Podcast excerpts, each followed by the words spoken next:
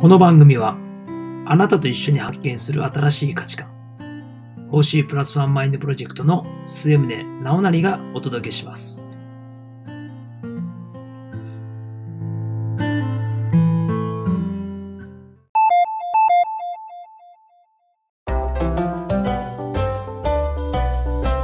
前回の続き。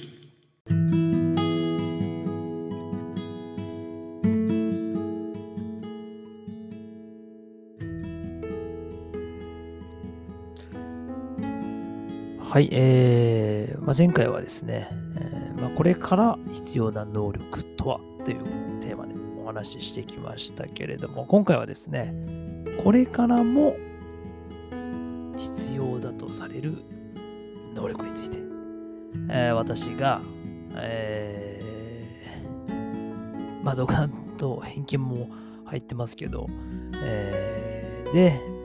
お話ししていきたいなというふうに思います。まあ、結論から言いますと、まず、これからも失われてはいけない能力として、まあ、3つあると思っていて、えー、まあ、その3つが、まず挨拶、思いやり、礼儀。まあ、この3つ、まあ、この3つっていうのはやっぱ時代が、まあ、どんだけ変わったとしても、まあ、なくしてはいけない、まあ、能力じゃない、能力というか、えー、大切なあこと。だと私は思ってます。で、まあ、その、この挨拶とか思いやり、礼儀っていうのは、やっこう自分以外の人に対する、まあ、畏敬の念っていうのをしっかり持っていないとできないことなので、まあ、こう人を大切にするという、やっぱこういう意識っていうのは、まあ、絶対こう、まあ、人が人である限りは、まあ、忘れてはいけないのかなというふうに思います。で、まあ、それから状況を把握する感性、えー、だったり、えー、まあ、あとは考える力、思考力、そして人を引きつける表現力と優しいリーダーシップ。まあ、こういったものっていうのを兼ね備えた、まあ、人物で、まあ、さらに挨拶、この3つの重要性というのをしっかり、まあ、理解することっていうのは、まあ、すごく、これから、まあ、その、この時代と言われてるからですね、えー、今からはやっぱりこういうインターネット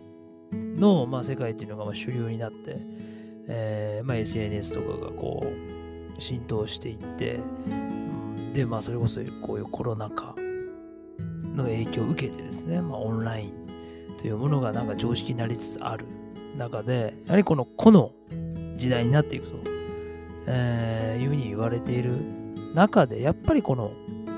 それでも人間っていうのは、まあ人が、人間っていうのはまあ社会的生き物とよく言いますけど、やっぱり人と人の関わりというものがなければ、人間としての成長というのはなかなか難しいものがあると。だその人と人がつながるときに大事なものは何か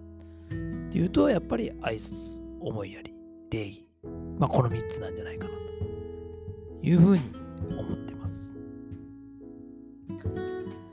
で、まあ、私が、まあ、バスケットボールのコーチであるということも含めてですね、まあ、私はやっぱりこのバスケットボールを使ってですね、そういった部分の能力っていうのをやっぱり伸ばしたい。あるいは、あそういう大切、そういう力の、そういったものの大切さっていうのはやっぱりこう、若い世代に伝えていけたらいいなというふうに思いながら、コーチングをやってるわけですけれども、まあそういうバスケットボールを通して、まあ、いろいろ様々なヒューマニズムスキルと僕は言ってるんですけど、まあ、人間的な技術、人として生きるための技術、っていうのを、まあ、プレート人間関係に、まあ、生かしていって、まあ、そういった日常生活や、まあ、バスケットボールで覚えた生活スキルというものを、まあえー、さらにプレーに結びつけるということで、まあ、人生、自分の人生にも、まあ、生かしていくというようなことを目指して、まあ、一応コーチングやってます。やっぱこれから必要な学びっていう風に考えた時にっぱりこう人から与えられたことをただただこう暗記してインプットするというものではなくて僕は大事だと思うのはやっぱり自分に必要だと思う知識とか技術を自分の力でまず見つける。自分の目を使って見つける。そして吸収していくこと。自分自身で。これがすごく重要になってくると思います、まあ、これまでっていうの、まあ、これ自分が求めてなくても、うん、誰かが与えてくれると、うん、あるいは何も考えずに、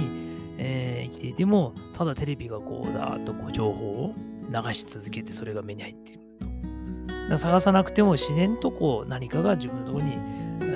ー届いてくると。いうことが、えーまあ、非常に、まあ、まあ、一般化、まあ、常識として、えーまあ、囚われていた時代から、そうじゃなくて、あるいは自分が何を求めるのか、どんな情報を知りたいのか、自分がどうなりたいのか、といったところを明確にして生きていかなければ、当然自分に有益な情報も入ってきませんし、まあ、そうなってくると自分の可能性だったり選択肢というのが非常に狭くなる。そうなると自分の人生っていうのを豊かに生きることが非常に難しくなってくるという時代に、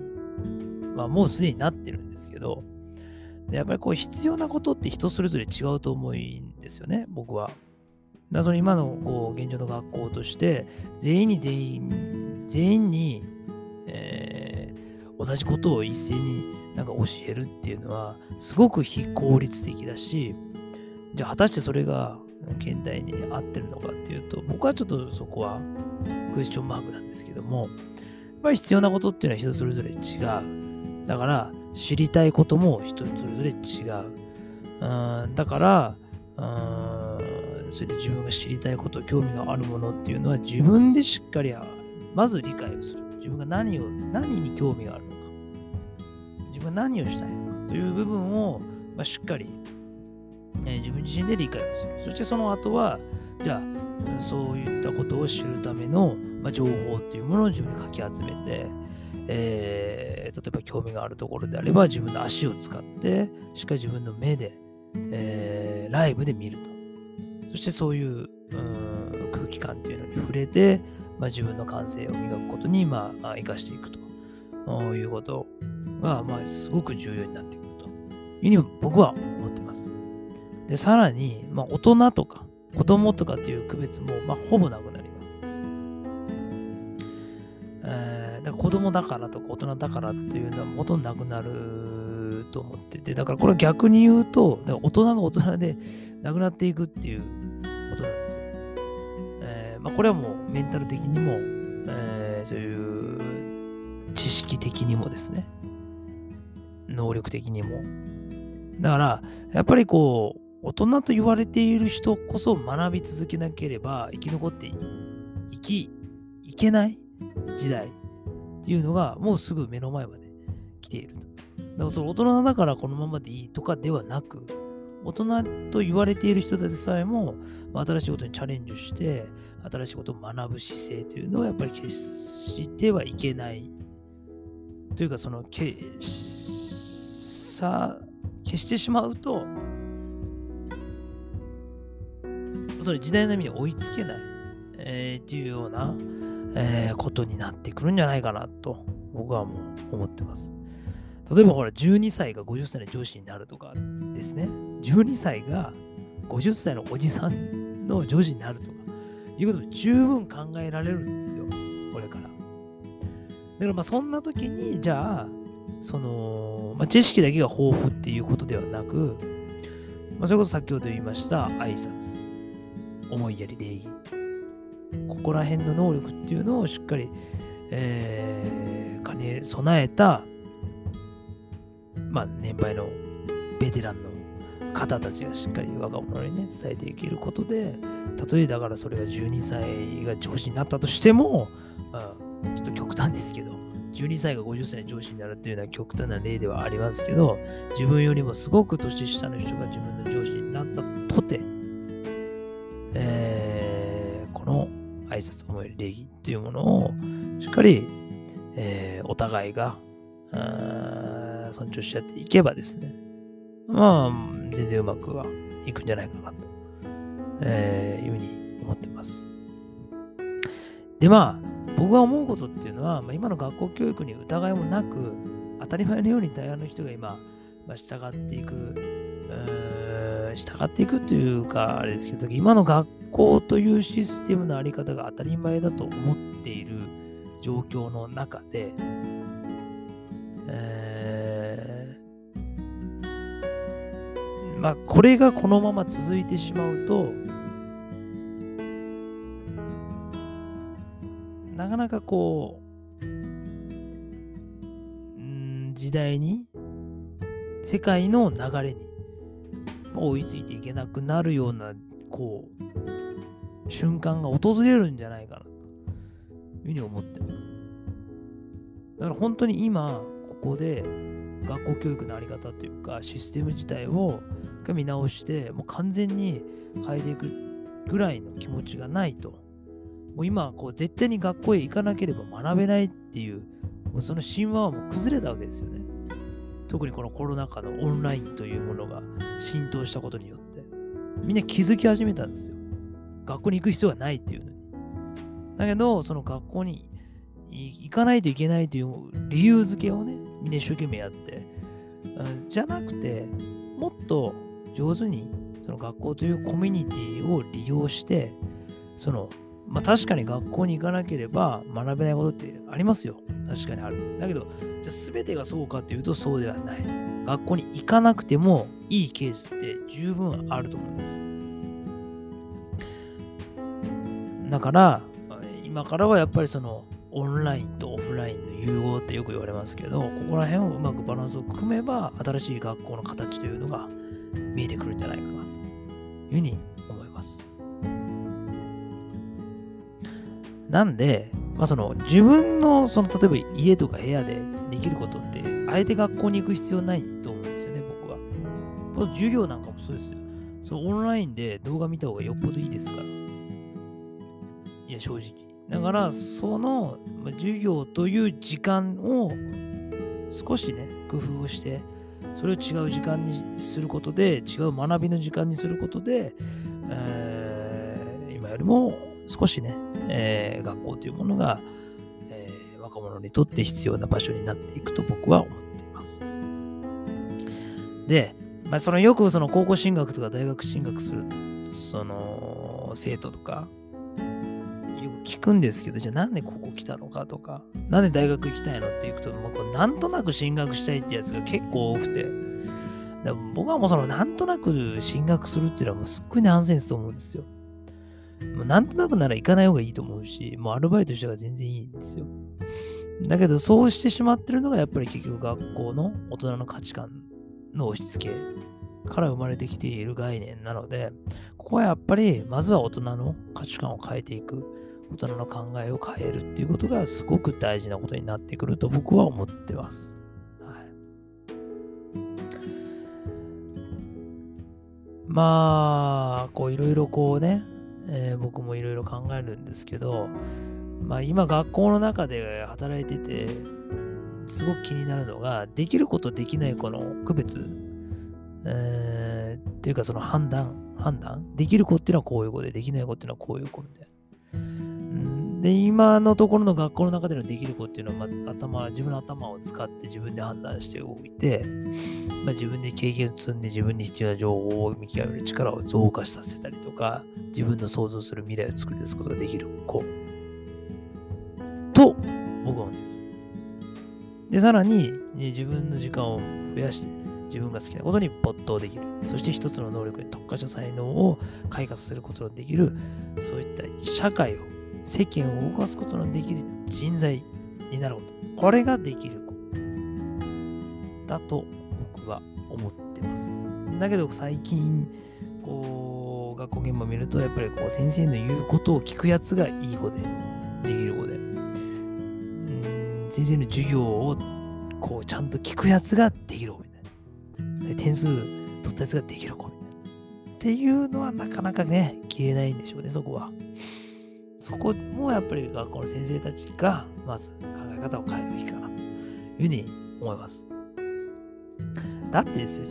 すべて自分で行動してるわけではないじゃないですか。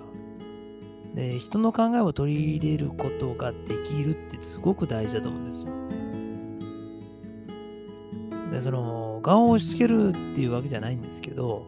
まあ、人によってその調整する力、この人に対してはこうして、この人に対してはこういうふうに振る舞うっていうのはすごく大事なセンスだと思うんですよね。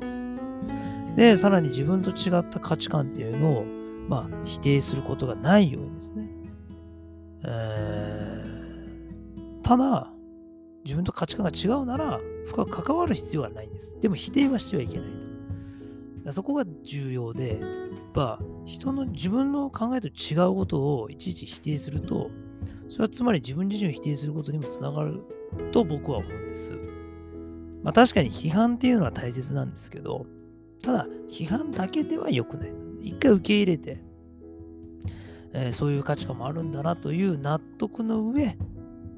でもここがこうだと思うから、僕は違うと思うとか、自分の価値観とちょっと違うなっていう結論付けだったらいいと思うんですけども、真っ向からもうそれダメみたいな、うん、そういうのは良くないなえー、やっぱり人っていうのは最終的には生きる目的としては自分にとってより良い社会形成とか、あより良い人生を送るためっていうところが根本にはあると思うので、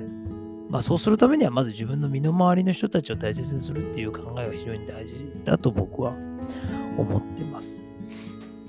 で、まあ今できることについて、できる子についてまあ話したんですけども、まあできない子はじゃあどんな子か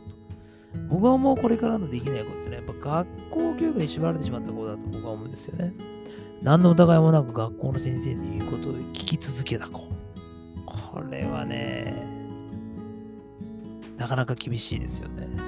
例えば大人から言われたことを疑いもなく受け入れる。もうこれも怖いと思います。だから言われた通りに実行はするんですけど、じゃあ自分の判断で動けない。これは恐ろしい。で、しかし自分がやったことに関して、例えば失敗したりトラブルが起こると、これは他人の責任にするという。でもこういう子が増えてるんですよね、今ね。うん、結局自分で、まあ、書くことが責任を持つことができない。誰かが解決してくれるのを待つという傾向が非常に強いです。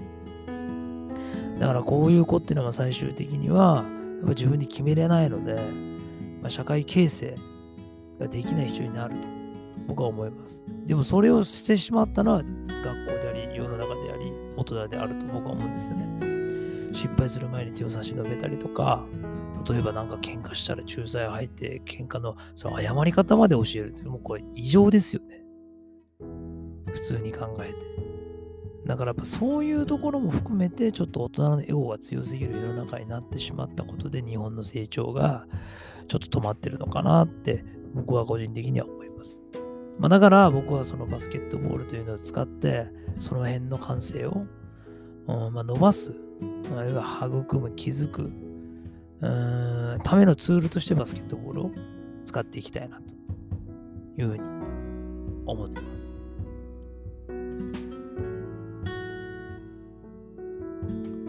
で、まあ、最後にちょっとここの項目はまた最後になるんですけども、まあ、できる子できない子って話したしましたが、まあ、例えばできない子っていうのは多分、まあそうね、大人の言うことを、まあ、ちゃんと大人から言われたことを疑いもなく受け入れて、言われた通りにする子。うん。っていうのは全然社会で生きていけないかっていうとそうではなくて、ちゃんと生きていけると思うんですよ。これからの時代は。そういう子でも自分で考えなくても生きれる時代になると思うんです。これどういうことかっていうと、結局テクノロジーと AI っていうところがすごく深くなっていて、結局考えなくても、あのー、確かに AI が判断してくれて、情報を提供してくれるわけですね。自分に必要な情報。それをしっかり見てやる。それでいいわけですよ。ただ、そこで怖いのは、そこに自主性は全くないと。自主性があるように思ってて、思う見えるけど実は全然実質性がないというところが恐ろしいっていうことなんですね。もう全てのことを準備してもらう。まあ多分今からそうなっていくと思います。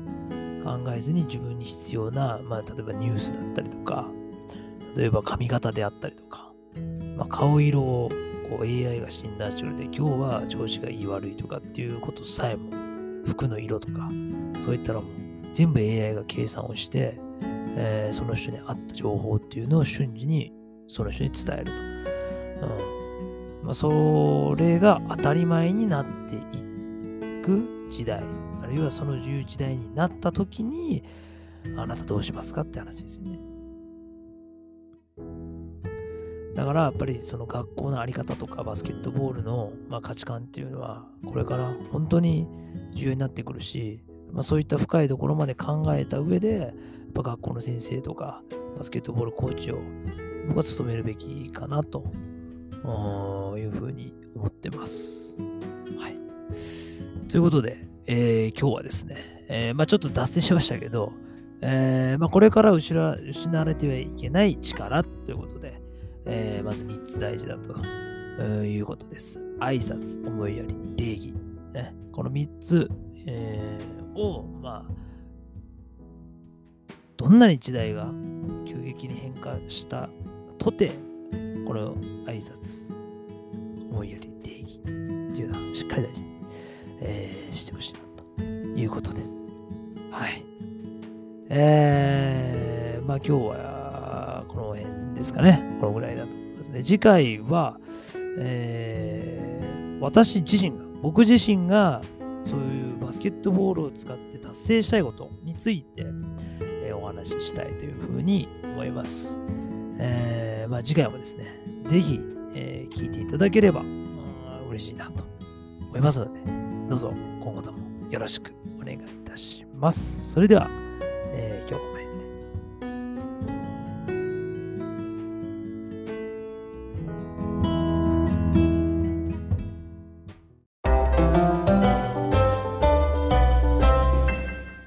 次回に。